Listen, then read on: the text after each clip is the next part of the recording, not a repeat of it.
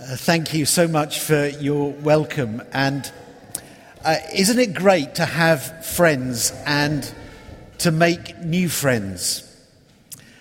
I don't know about you, but in this era in which we live, Facebook so often seems to dominate, and uh, you can have many, many Facebook friends. Uh, I wonder how many friends you have on Facebook.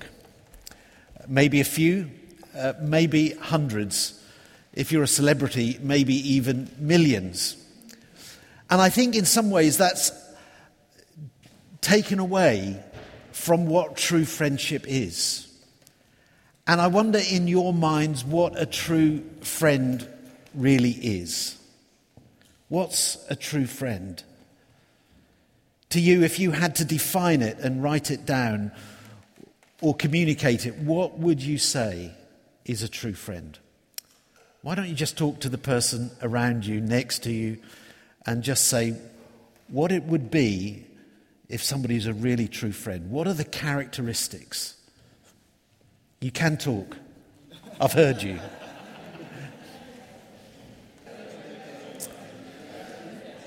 I, under normal circumstances, I'd ask you to feed back, but um, uh, I don't know if we've got time, and also uh, there might be a slight struggle with the language. But uh, some of the words that, when I've asked this question in the past, that people would say that a true friend is a loyal friend, somebody who loves and supports, who's consistent. They're always there, and that even if you sort of do stuff wrong, there's still a consistency about it. They're an encourager. There's a level of intimacy that you have with a friend that you don't have with an acquaintance. You are able to share with your friends deeply about what goes on in here. They're concerned about the relationship and maintaining the relationship. And they have the capacity to speak into your life and tell you sometimes the hard stuff, the difficult stuff. My best friend is my wife, Lois. And after I've preached, she will often tell me the difficult stuff. And we need people that will speak into our lives. But we need people too who will stick by us, that will do anything to maintain that relationship. And the remarkable thing is, in John's Gospel, Jesus says these words John's Gospel, chapter 15 starting at verse 9. He says, As the Father has loved me, I love you. That's you. Jesus loves you. And if you get nothing else from this morning, Jesus loves you. As the Father has loved me, so have I loved you. Now remain in my love. You'll do that if you keep my commandments. You will remain in my love, just as I have kept my Father's commands and remain in his love. I have told you this so that my joy may be in you and that your joy may be complete. I think it's great news that God wants us to have joy not to be serious, but to be full of life and joy. My command is this love one another as I have loved you. Greater love has no one than this to lay down one's life for a friend. You are my friends if you do what I command. I no longer call you servants, but friends. A friend, a servant does not know his master's business. Instead, I have called you friends, for everything that I have learned from my Father I have made known to you. You did not choose me, but I chose you and appointed you so that you might go and bear fruit, fruit that will last. And so, whatever you ask in my name, the Father will give you. This is my command love each other. May we pray. Father, we ask that you would help us to understand today what it means to be loved by you and to be called your friend. Help us to understand this paradigm shift in our lives, and that through it, it will transform who we are for your sake and for your glory. Amen. So Jesus calls you not to be a servant, but to be a friend. Friends are less concerned about disobedience, they're more concerned about disappointing. Friends are not so much task orientated, but relationship orientated. It's not so much what I can do to earn their favour, but it's about what my choices are that will affect the relationship. And Jesus calls us to be friends. I was, uh, when I had a proper job before I was ordained, uh, I used to work in the food industry, and on one occasion I was called into my boss's office and I was told that I had promotion. Great. And promotion meant some things more money, a bigger car, but lots of responsibility. And what I see here is that Jesus really promotes us from being servants to friends. And I think with that, it brings some amazing benefits, but it also brings some responsibilities. And I want to very briefly just share them with you today. So, what do we get with this promotion from servant to friend? And I think the first thing is what we know changes. The reward of this promotion is access to the Father's heart. Jesus says that all that he has received from the Father, he will make known to us through the Holy Spirit. He says that a servant doesn't know his master's plans, but a friend does. And I believe that the key of this promotion is that we have very access to the Father's heart. Jesus says that a servant is just given a task and they don't understand the bigger picture. They don't understand the reason they're being given the task. But with this promotion, we're invited into the very heart of God. We gain access to the heart of God. And everything about us, all the information that we need about us, we can find in the heart of the Father. And I'll come onto that a bit later. But we have access to the Father's heart and into his presence. We have I think when we have this friendship relationship, we have access for inside information. Do you know what it's like sometimes to be brought into the inner circle and begin to understand the process of somebody's thinking and mind and heart?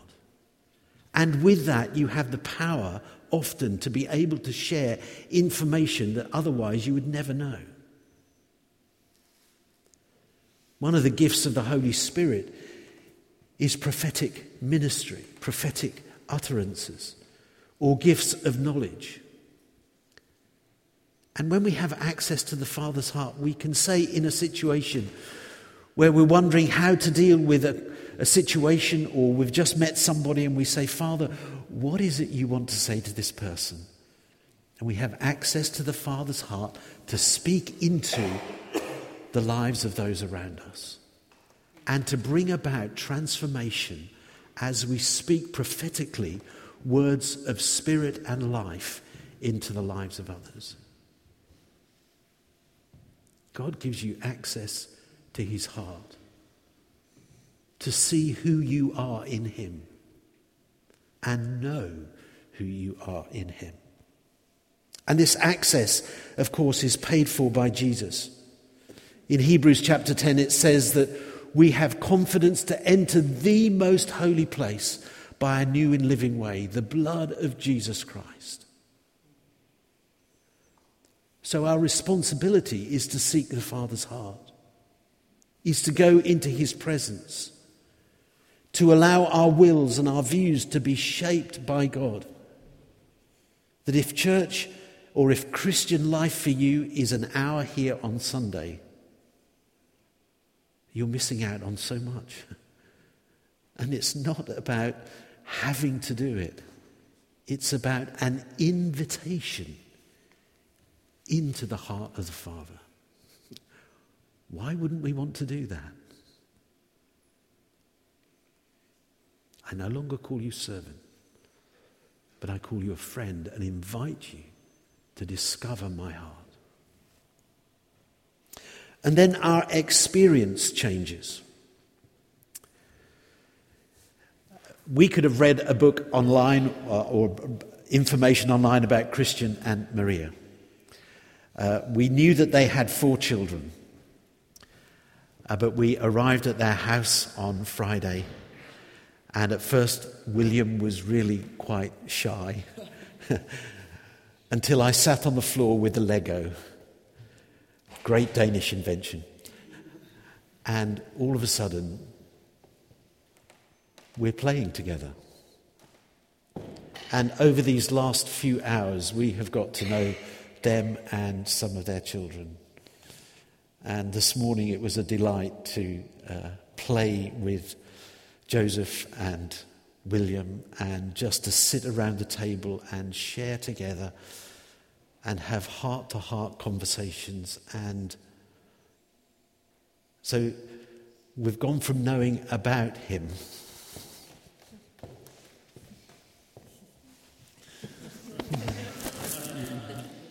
to knowing him. And that's very, very different. I think we so often get stuck up here with what Jesus is all about. But he wants it here. Uh, in some ways, I wish this morning that, that what I could do is come around and give you all a hug from Jesus. Because he wants to hug you. So that you know that he loves you. That whatever you're going through, good, bad, indifferent, wherever you feel at the moment, whether you feel close to Him or far away, whether you're struggling with anxiety, whether there's problems in your life, whether there's illness, this morning to know that Jesus hugs you because He loves you. And for some of you this morning, it will be weeping over you as He feels your pain. For some of you, it will be laughing, almost crying with joy. See, when we allow ourselves into the heart of God and experience who He is, it changes us. Our responsibility, of course, is to be open to His Holy Spirit and allow Him to work in us because so often we say, Lord, I surrender all, but don't come near me. Because when we do, He changes us.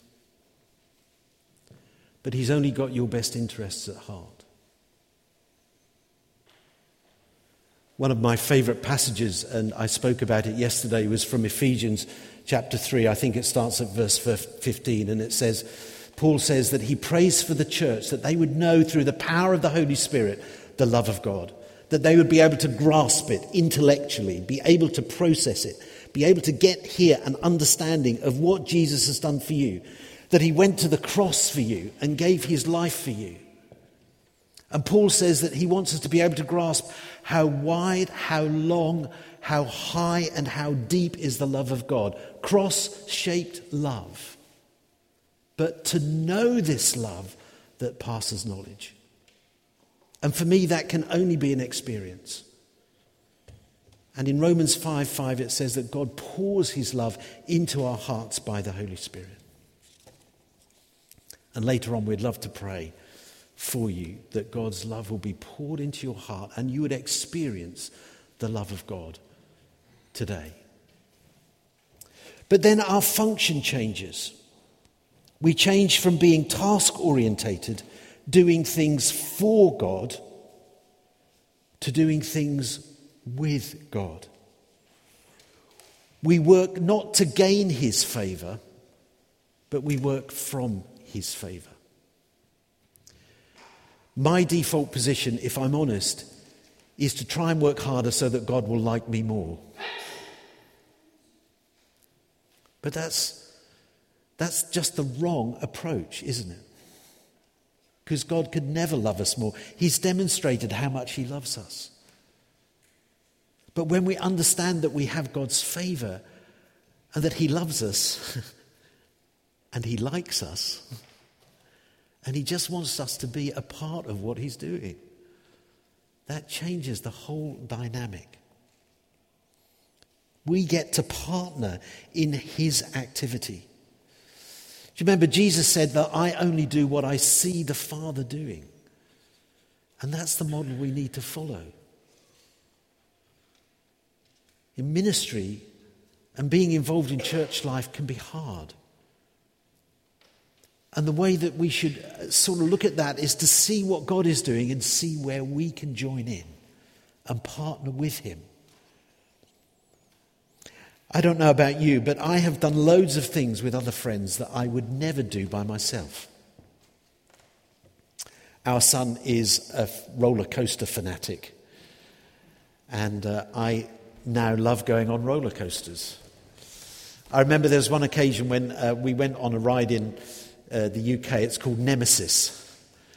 And uh, our daughter sort of looked at it and actually she didn't want to go on and was sort of on that borderline of being in tears and not sure. But she came on it with us.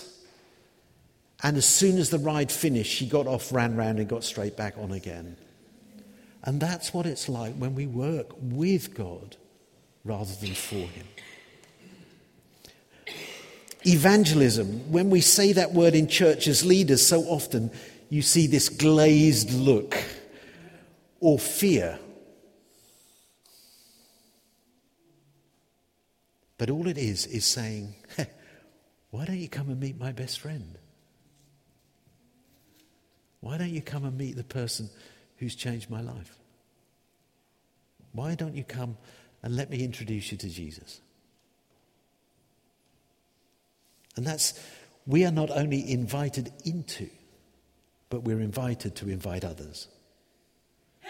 And when we know Jesus and experience his love, and we have access to the Father's heart, our function changes because we work from his favor and not for it.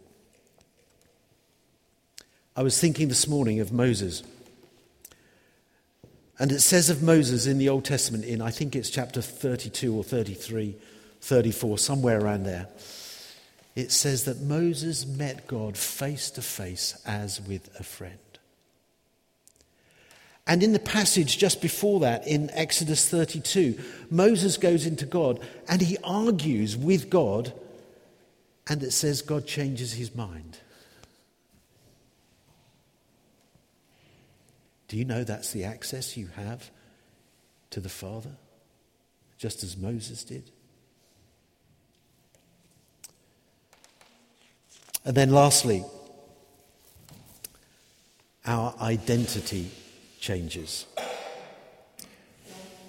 When we understand how much God loves us and He invites us to be a friend, I don't have to try to be Christian because I could never be as good as your pastor. And the trouble is that we look at others and we think, if only I could be like them. But God created you to be you. He's placed you in a unique position. And God has made you to be the person that He made you to be. And when you understand that God calls you not to be a servant but a friend, I think it frees us up to be the person that God has made us to be and is shaping us to be. It gives us a liberty, a freedom. And that freedom comes from the truth when we have access to the Father's heart and we begin to understand how He looks at us and He sees us. When we stop trying to do things to earn His love and we work from the knowledge that He loves us just as we are, but He loves us too much to leave us where we are. It takes us from a pauper mentality where we have to protect what we have, when we're jealous of other people's gifts, where we're always trying to get other things that other people have got. It takes us to a prince mentality. my God will supply all my needs according to his riches in glory. Everything that he has is mine. And then we begin to rejoice in the gifts and skills that God gives others, and we don't become intimidated, but we become people who bless what we see happening in other people's lives. Because no longer are we working from our own identity, but we're working from the identity that we have in Jesus Christ. I love that story of the prodigal son. And in Christian's home, there's the picture by Rembrandt of the prodigal son returning home. And there's the father sitting and the son kneeling. And I always think of that story. The son is in the field with the pigs and he's working out the speech that he wants. I will go to my father and I will say, Father, I have sinned against you. I'm no longer worthy to be called your son. Make me one of your servants. And he starts to make his way home. And the picture I love is that the father is looking out He's not waiting for the doorbell to ring. He's on the look. And as soon as he sees his son, he runs to him and says, Who do you think you are? You've been so bad, you can't come back home. Clear off. he doesn't do that, does he? The son starts to say, Father, I have sinned. And what does the father do? He cuts him off. He stops the speech. so often I think we could spend so long confessing and not listening to the Father's voice who says, Bring a ring to put on his finger, a robe and sandals. In my book, the robe is like wearing the clan. In Scotland, they have tartan that marks you out for what clan you belong to. The robe would have signified that he belonged to the Father of the same family. The ring is the ring to do business, transactions sealed by the ring. And the shoes say, son, not servant. We sing a song in the UK, I don't know if you sing it here. Who am I that the highest king would welcome me? I was lost but he brought me in. Oh, his love for me. Who the son sets free, he is free indeed. I'm a child of God. Yes, I am. Free at last, he has ransomed me. His grace runs deep. While I was a slave to sin, Jesus died for me. It goes on to say, I am chosen, not forsaken. I am who you say I am.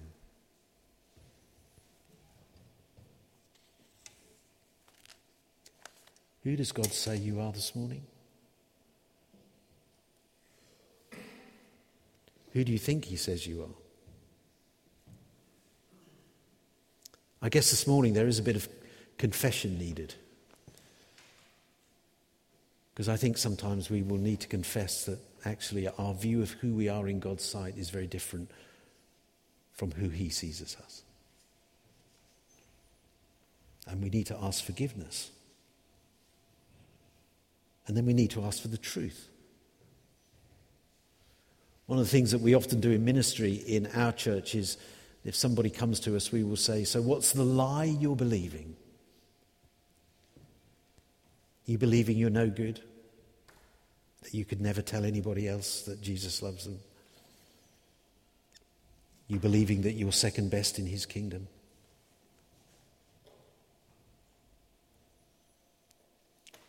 What is the lie that you might be believing? And what is the truth then that God wants to say? So we ask people to confess the lie and then ask God to give them a truth of who they are in Him. And I don't think there's been a time yet when I haven't seen somebody's face change from the sorrow to a smile as they understand something of who they are in Jesus. So, should we do that? Should we pray? And we'll just ask God to stir up our hearts.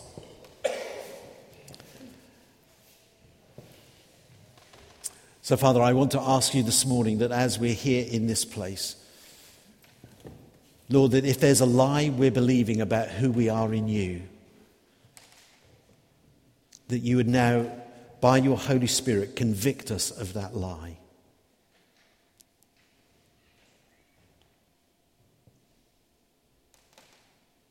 Come, Holy Spirit.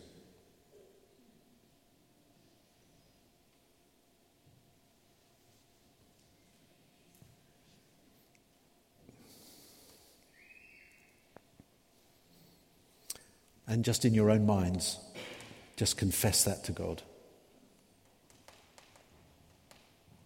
Say, Lord, I'm sorry, I've believed the lie that I am. And I now give this to you.